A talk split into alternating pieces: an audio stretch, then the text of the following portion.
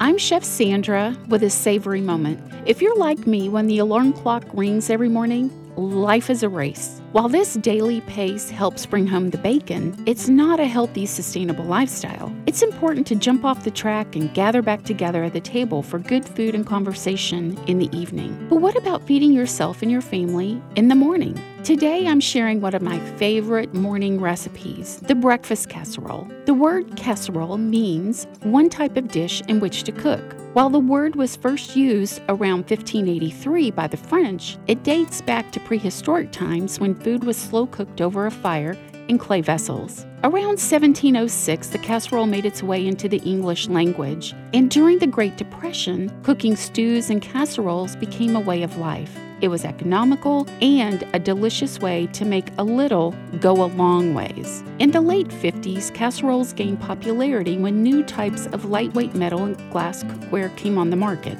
As a single mom who raised two girls, this breakfast casserole became my favorite go-to. It's super simple and delicious. In fact, I renamed it the Ariel and Hannah casserole because my girls loved it so much. It's eggs, sausage, milk, and lots of cheese. With a bit of a crunch, its croutons are added to the top of the casserole right before baking. It's everything that makes breakfast delicious. What's fun is that you can easily modify this recipe to make it your own. Add bell peppers, jalapenos, poblanos, or throw in some herbs. It's large, so it will serve a crowd for brunch or enjoy leftovers the day after. I'm Chef Sandra Lewis. Give this oldie but goodie a try and let it help you share life around the table at the start of the day. For this recipe and more, visit lifeatthetable.com.